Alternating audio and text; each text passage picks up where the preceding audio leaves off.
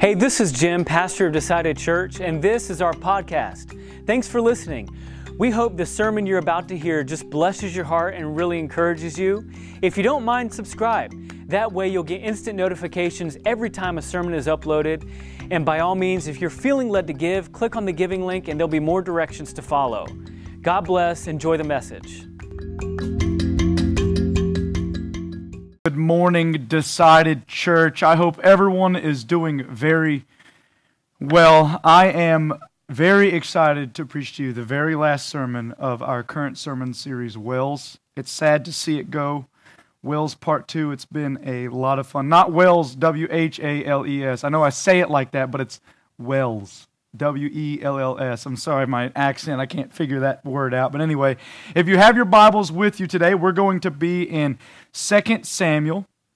That's right, we're going to the life of David, verse uh, chapter 23, verses 13 through 17. So we're only covering four verses today. Hopefully, it won't take me too long. Uh, I'm thinking under 30 minutes, probably not. But anyway, if you guys are note takers and you like notes, um, the, the name for this sermon is going to be Bible Ninjas. That's right, Bible Ninjas. And I hope to kind of under, uh, get you to understand why I named it that. But uh, to begin off, I wanted to start with a question Is anyone here listening l- just absolutely love obstacle courses? Yeah. Obstacle courses are so much fun. And I, and I think it's. It, for at least for humanity in general, I think it's something innately built within us to deal with obstacle courses. I mean, think of all the cool TV shows on TV right now that happen to do deal with obstacle courses. You got America American Ninja Warrior, right? These ripped people going through all the cool things, climbing on rocks that are upside down, going up the ropes. I mean, so many cool things. And you have um, back in the day for you older folks you got american gladiators you know what i'm saying back in the 80s i mean i could still go back and watch that. That stuff is so good. And then of course you have the newer version if you will hosted by dwayne the rock johnson the titan games. It's really basically a, a revamp or a revival of american gladiators. Um, and then i don't know if you guys noticed this and this is why i thought about this this week. There's this new show coming out. I think it's already come out. New season is coming soon. Called ultimate tag it's like playing tag, but with like this obstacle course around you. I mean, it's that super weird. I don't think I would play it, but I think if there's anything to make tag better, it's to put an obstacle course in the midst of it. Um, but anyway, and then you have those other shows, right? Like Wipeout. Everyone knows Wipeout, where you know the, the shows I mentioned before. You have these super ripped athletic people doing all the obstacles, doing all the things. Well, in Wipeout, they just have the Joe Schmoes of the world uh, trying to do them, and they just get wrecked time and time. Literally, it's called Wipeout because that's exactly what they do. Literally, you watch it to make fun of people going through this obstacle course, and they are not equipped to do it. And I was thinking to myself, perhaps for a lot of us as Christians, we find ourselves more within the wipeout stage than we do within the American Ninja Warrior. Some of us, most of us, as Christians, if we're honest with ourselves, our life really is an obstacle course. And instead of us being able to be equipped and being able to, to do the things we need to do in order to get through this obstacle course of life, we find ourselves wiping out time and time again. There's something so exhilarating about watching people compete in these things. And yet, have you ever wondered if God watches us intently exactly the same on this obstacle course that we call life? And what's really cool is in this specific passage, there's a story of three mighty men. These three mighty men of David's warriors.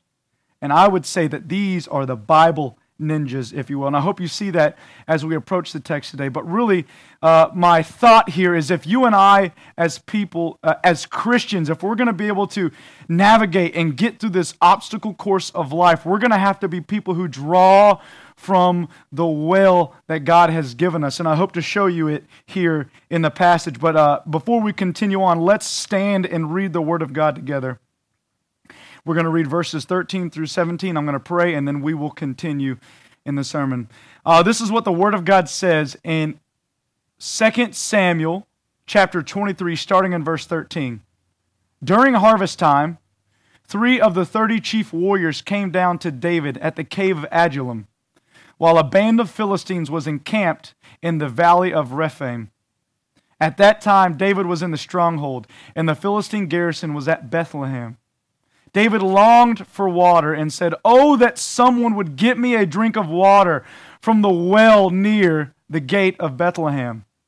So the three mighty warriors broke through the Philistine lines, drew water from the well near the gate of Bethlehem, and carried it back to David. But he refused to drink it. Instead, he poured it out before the Lord. Far be it from me, Lord, to do, do this, he said. It is, is it not the blood of the men who went at the risk of their lives? And David would not drink it. Let's pray. Father, we're so grateful for your word. And, and as we go through this obstacle course of life, Father, help us be able to draw from the wells that you have given us, that we might get through it well, that we might not wipe out every single time something new is thrown our way, but we want to be equipped, and we know that you've given us the ability to be equipped through your word and through believers beside us and through your church. And so, Father, would you just help us be able to see what you have for us here in this scripture today. We thank you for the opportunity we have just to worship you, not only through song, uh, but through this sermon. And we ask all this in Jesus' name we pray. Amen. Alrighty, uh, before we begin, I just want to give you guys a little bit of context because we're just hopping into a random story uh, in a random book of the Bible. We're not really going, it's a topical sermon series. You don't have a lot of background here, so I want to give you a little bit of information uh, as far as what's going on here in this story. Let's start off in verse 13. It gives us a little bit of a hint of information. It says this in verse 13 During harvest time, three of the 30 chief warriors came down to David at the cave of Adullam, while a band of Philistines was encamped in the valley of Rephaim. So, this story is actually taking place shortly after David's anointing as king in Jerusalem. He had just been anointed as king, he had just been put as king of Israel. So, really, uh, David is really in this story, even though he finds himself in a cave, if you will, in a valley, he had just come off an actual, legitimate mountaintop, true mountaintop experience of God's grace. And, But what's, what's funny is, as soon as that mountaintop experience happens, David finds himself in a cave. His circumstance had changed drastically within moments from one chapter to the next. And if there's anything that we know as Christians, is that's kind of how it works for us. We all could be having these mountaintop experiences. We all experience the anointing of God, and yet we also always experience, shortly after that, normally, the caves of Adullams in our lives. And sooner rather than later, we find ourselves back in a pit. And what's funny is David actually goes to a place that he's very familiar with. This cave is, is something that is within the, the, within the history of David. He finds himself hiding in this same cave back in 1 Samuel chapter 22 when running from King Saul. And so it feels like for him, and think about it as King David. Back when he was running from King Saul, um, he, he was running from somebody who he had been completely faithful to, and he's hiding and he's scared. He doesn't know what's happening. And that's where a lot of the Psalms come from. When you read the book of Psalms, it's usually where David's in, is in retreat mode and when he's running away from the Lord's anointed, the, the king at that time. And so when he gets into this situation right after his anointing, he goes to the only place where he knows to go, and that's to the cave of Adullam. And so, really, in his mind, think about what he's thinking. He's like, man, all the progress that has been made since 1 Samuel 23 has been lost. We've, we've regressed. I'm exactly right back where I started. As a matter of fact, it's even worse than before. Now I'm the king. Not only am I the king, and not only am I hiding in this cave, but now his own hometown had been taken captive by the enemy. His own hometown, the town of Bethlehem. And David, he's experiencing this obstacle course aspect of life. And what happens to David next in these next verses is a common occurrence for all of us. When we find ourselves, one moment we might find ourselves on a mountaintop experience with God. The next moment we find ourselves in the valley. And what we do is we do exactly what David does. We long for the past. We long, he longs for his past. He, he longs for things to go back to normal. Let's look at it in verse 14 through 15. It says, At that time, David was in the stronghold, that is the cave, and the Philistine garrison was at Bethlehem. And this is what it says in verse 15 David longed for water and said that said, "Oh that someone would give me a drink of water from the well near the gate of Bethlehem." See, one thing that we should know going into this text is that we know that David's longing wasn't actually because he was thirsty, but his longing for the well of Bethlehem must have been something deeper. Think about his childhood, right? Growing up in Bethlehem, having uh, he was a shepherd of his own sheep's sheep, and this would have been a very familiar place for him because guess what? As the shepherd, this would have been the well which where he would water his flock. Not only that, but this is where David grew up his whole childhood. He was born in Bethlehem. Perhaps he had fond memories of his mother or his family who would have had to constantly, every single day, go there in order to get the water they needed for the day. He was longing for his old life. And isn't it funny that you and I, as Christians, we do exactly the same? When we move from mountaintop experience into the valley, into the cave of Adullams of our lives, we long for our old life. See, for some of us, we long for our old sinful lives. Just as Israel longed to return to Egypt, return to slavery, so, some of us, when we become Christians, when we have that salvation moment with Christ, and then we get into the, the pit and we get into the, into the despair and in the cave of Adullams of our lives, what happens is we want to go back to our sin. We want to go back to the, to the comfort and the ease that was there. For some of us, though, when we long for our old life, it's not the sinful lives we long for, but it's we, we, we're longing for the ease and comforts we once experienced in peace we want the communion back with God. We want that mountaintop experience. And I find myself doing this specifically now in light of Corona, in light of, uh, uh, of the political climate we live in. I constantly see myself saying, like, man, I wish we could just go back back to when things were normal, back to when I could approach and hug people and talk to people without thinking twice about it. Now I feel like I can't say anything to anybody because I don't know what their thoughts on are on masks or no masks. I don't know if they're okay with my son going up to their kid in the store. What will they do? What will they say? I just I long for us to return to a moment of comfort and ease, and yet I find myself in this corona season in a cave of Adullam, if you will. And so I long not for the sinful life like some of us might, and we always go through seasons where we long for the sinful lives that we, we were left behind in following Christ. But sometimes we just long for ease and for comfort. And, and unfortunately, if we know anything about the Word of God, if we know anything about the Christian life, is we're not called to ease, we're not called to comfort, we're called to dangerous, we're called to the caves. There's always going to be a valley of Rephaim after the mountaintop experience of Jerusalem. That's where David was anointed, is in Jerusalem. And this cave of Adullam is actually directly in the middle of the two, between Jerusalem and between Bethlehem. And so, what happens next? David finds himself crying out to the Lord, longing for this old his old life, longing for, the, for when things were easier, longer, longing for when things were going his way, longing for the anointing, and he finds himself in the cave, and this is what happens. So at verse 16, and so the three mighty warriors broke through the Philistine lines and drew water from the well near the gates of Bethlehem and carried it back to David.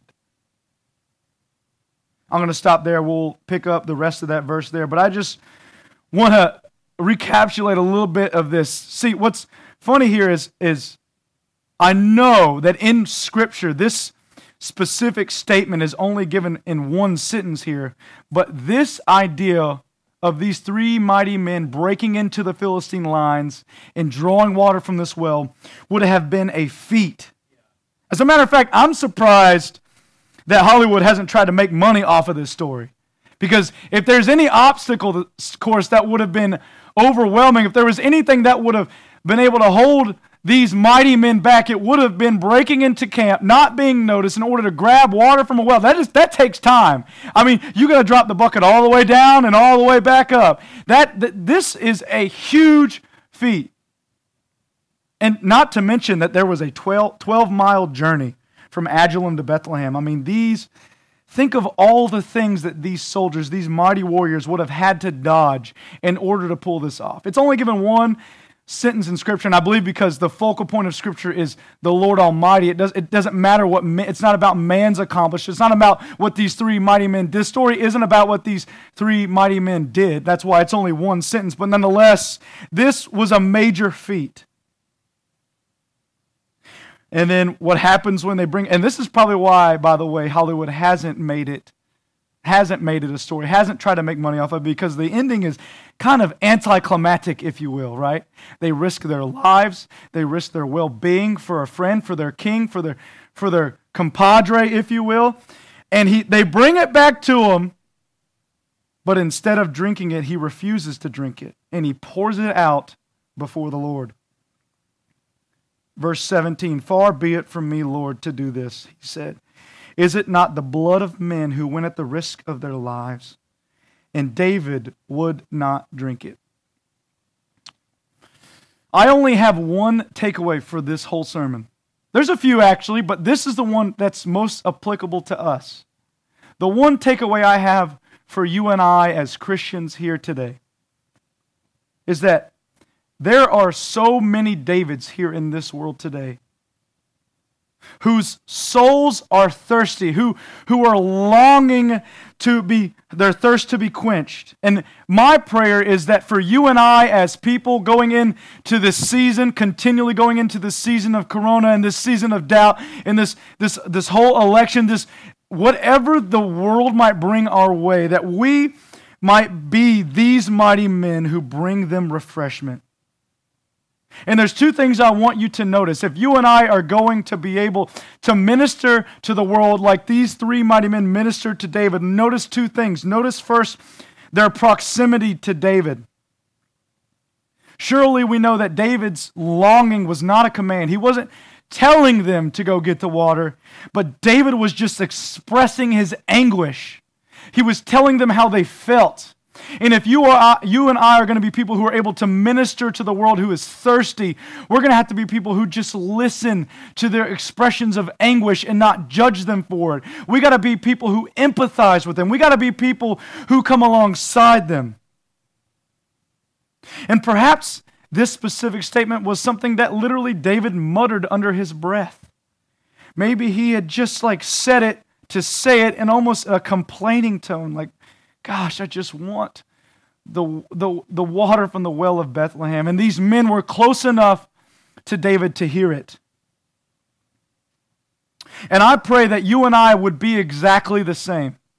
That we'd be so close to those who are hurting.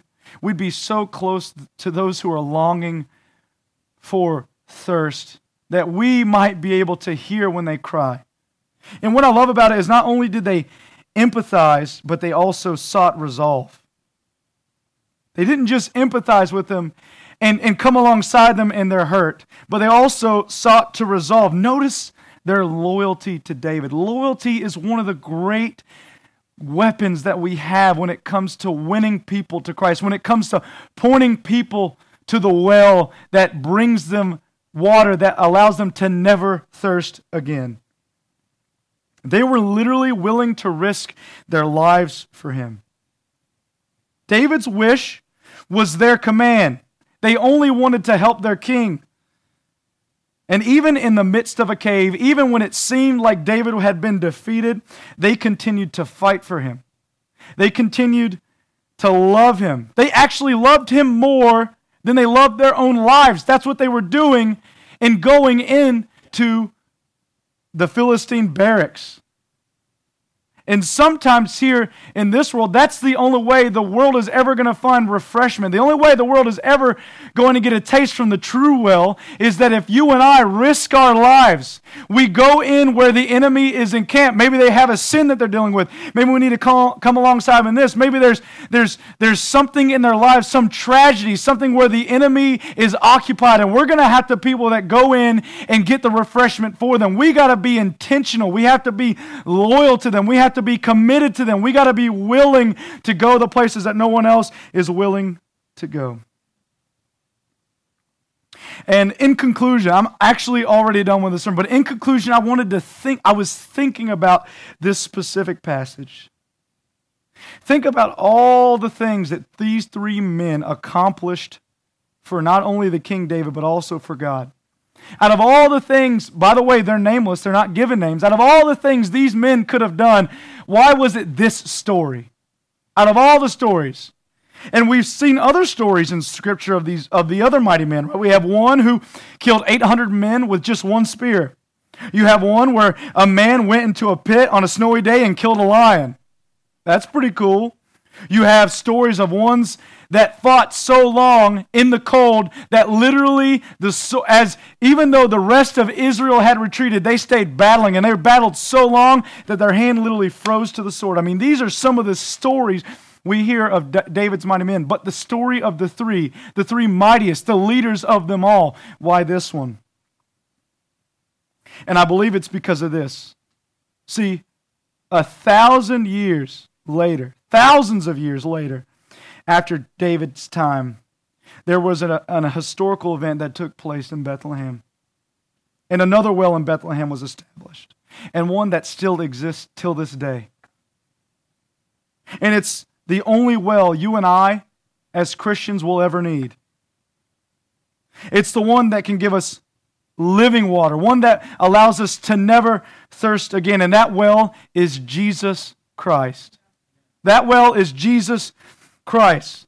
And not only this, not only is Jesus the well, but in the story of the Christian, he's also the mighty men. See, all of us have thirst in our lives. All of us are parched and filled with a longing from time to time. But catch, catch this. When it comes to us finding fulfillment and finding the water, there are nothing that bars our way. We don't have to fight through the Philistines to get to this well because Jesus has already conquered all our Philistines. There's no water purer, there's no water freer, there's no water more satisfying. And guess what? What I love about the well and what I love about Jesus being the mighty men for us is that it works for more than just a one time salvation. This water is good for every need and every thirst. Now, catch this. This is what blows my mind a little bit. Now, let's get to the ending again, right? This anticlimactic, if you will, ending. The reason Hollywood hasn't popularized, the reason it's not told again and again is because at the end, David doesn't even drink it. He pours it out to the Lord. And what's so cool is not only is Jesus our well, not only is he the mighty man for us who fought our enemies in order for us to draw from the well, but he is also our drink offering. He's all three things. The reason this story is told in, it, within the grand scheme of all the stories that could have been told is because Jesus is encapsulated in every part of this. He is the well, He is the one who goes and draws from the well, and He is the drink offering altogether. And if we're going to be people who get through the obstacle courses of our lives, that's the only way we're going to do it. Look at these verses here in the New Testament. I won't have them on the screen. You can look at them on your old time. But this is John 4, verse 13. This shows to you an example where Jesus sees himself as the well. He says, Everyone who drinks water from this well, he's speaking to a Samaritan woman at the well in Samaria. He says, Anyone who drinks at this well will be thirsty again, but whoever drinks the water I give them will never thirst. Indeed, the water I give them will become in them a spring of water welling up to eternal life. And then we see the drink offering. And a drink offering was something that was made specifically within the sacrificial system. The very first one we see is in Genesis 34, verse 14. And that's right after God wrestles with Jacob and changes his name to Israel. Right when Israel, right when Jacob gets an identity change, right when he is changed by God into what he was meant to become, he gives a drink offering. Now, catch this. We also see it in the New Testament when Jesus is at the Last Supper. In Luke 22, verse 20, he says this. He's at the Last Supper with his, with his homies, with his disciples, and he says this The cup which is poured out for you, there's that drink offering. This cup which is poured out for you is the new covenant in my blood. Jesus' death was the drink offering. It was, it was the thing which propitiated all of our sins. Basically, what that means, it canceled them all out. And if we really look at the story and we and we we really realize the well that is in Jesus, we we come to notice the depth, if you will. Not I know that's funny, but the depth of the Father's love for us, how deep it goes, just like a well. That, that, that God in heaven, who saw us in our sin, in our shame, could have left us there. He could have left us if there's, if there's no other well for us to turn to. If, if, if we don't have friends to go get the well for us, if we don't have the well of the Word of God in our lives, if we don't have the well uh, uh, of salvation, of, of our own salvation story, when all those things boil down, at the end of the day, you always have one well to draw from, and that is the well of the story of Jesus Christ. He has died for our sins. God sent him his own son, God in the flesh, that he might that he might bear our sin. A sinless man who had no reason, no right. No, here's the thing about the gospel and what makes me like in this world of complete injustice, which we know we all live in, we see it time and time again. So many innocent people, so many great people, so many children being hurt, being victimized, being destroyed. I could never believe in a God that was outside of I could never believe in a God that was outside of experiencing injustice. But we, Christian, we have a God that experienced the greatest, the ultimate injustice. A sinless man having to die for a sin that was not his. He died for us that we might have eternal life, that we might that we might have the sinlessness of him in the sight of God. That is an amazing thought concept. If there's anything you can take away from every single Wells sermon series from last year and this year, is that the well of Jesus Christ. The fact, not only is he the well, but he is the mighty man. He is the one that provided it for us. And not only that, but he is also our drink offering. He is all of those things for us. That is an amazing thought. How, how deep the Father's love for us. So, in closing this whole sermon series, I just want to take time to thank the Father for that. To thank him for the ultimate well, to thank him for, for taking care of our enemies, for, to, to thank him for being our drink offering. Father, we're so grateful today for your word. And I just pray right now, here in this moment, Father, that in the times where we long for our old life, whether it be the life of sin or whether it be a life of comfort, God, that we could just remember that you have provided, you have provided for us the well of eternal life. You have provided for us. Thank you, Father, for how deep your love is for us. And God, I also want to pray for us as Christians that we might be these mighty men for other believers, that we might be willing to go into enemy territory, that, that we might be going into the parts of their lives that is occupied by the enemy, Father, that we could help draw sustenance to them, that we could, that their wish could be our command, that we could come alongside them, that we could be their accountability partners, that we could, we could help them and inspire them. But God, we're so grateful that you were the mighty man on our behalf. You went into the camp and you brought us refreshment. You didn't bring us water that would one day let leave, leave us thirsty again, but you've given us water that leads us to never thirst. We're thankful for that. This the well that you are isn't just good for one-time salvation, it meets every need. It satisfies every part of us. We thank you, Father, for the new covenant you have written in your blood, that you were poured out as a drink offering. God, you've changed us within the Christian realm. When we've accepted you as Savior, God, you have changed your identity just as you changed the identity of Jacob. And, and so, Father, we're grateful that, that, that you are our drink offering. Help us be able just to live in that. We thank you, Father, for the well that is your Son, Jesus. We thank you, Father, for the mighty man that your Son, Jesus, was on our behalf. And we thank you, Father, for the drink offering that was your Son, Jesus. And, and just as David responded in seeing the great work of these mighty men, Father, so let us do the same for Jesus.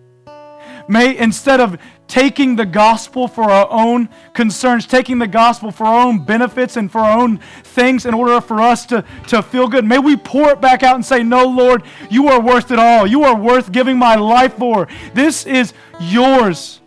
Father, help us respond in that way. Just as you were a drink offering to us, let us be a drink, let our lives be a drink offering to you. Just as Paul says in Philippians 2:17, that his life might be poured out as a drink offering. So, Father, in response to how you you poured your life out for us in Jesus, help us pour our lives out back to you. And God, I just want to pray for anyone who's listening. Perhaps they haven't come into a loving, right relationship with you through Jesus. I pray that today would be their day. They would just pray a prayer like this. They'd say, Father in heaven, I'm so sorry for the sin that separates me for you, from you. But I'm so grateful today for Jesus. The fact that a sinless man, a sinless God, was born and lived a perfect life, and he suffered the greatest injustice that I might get all the benefits, that I might be made right in your eyes. I, I, I thank you for that. I thank you for saving me from my sins. I thank you from, from saving me from this cave of Adullam. God, if they prayed something like that, God, I just thank you that based upon the authority of the Word of God, that you have a home in heaven for them. And I also want to pray for the Christian who, who is who is in their cave of Adullam right now, who find themselves in the pit, who find themselves in the valley, who find themselves in a in an obstacle course of life where they just keep falling down and wiping out again and again, and they keep trying to get back up, but they're tired and they're weary. Father, I pray that they would just come and find sustenance at the well that is Jesus Christ. That when all else fades away, they still have that to hold on to. Help us, Father. I pray for us as Christians that we might draw out of wells for other people who are struggling, that we might come alongside the Davids in this world, that we might empathize with them, that we might feel their pain, that we might be so close to them in proximity that we hear their cry, and that we could be people who who love them and are loyal to them so much that their wish becomes our command, and that we go into the enemy's territory. We go into the parts of their lives where the enemy is occupying them, and we bring out for them, we bring out for them sustenance, Father. Help us do that in a mighty way. We're so grateful for the story, and we give you thanks. It's in Jesus' name we pray. Amen.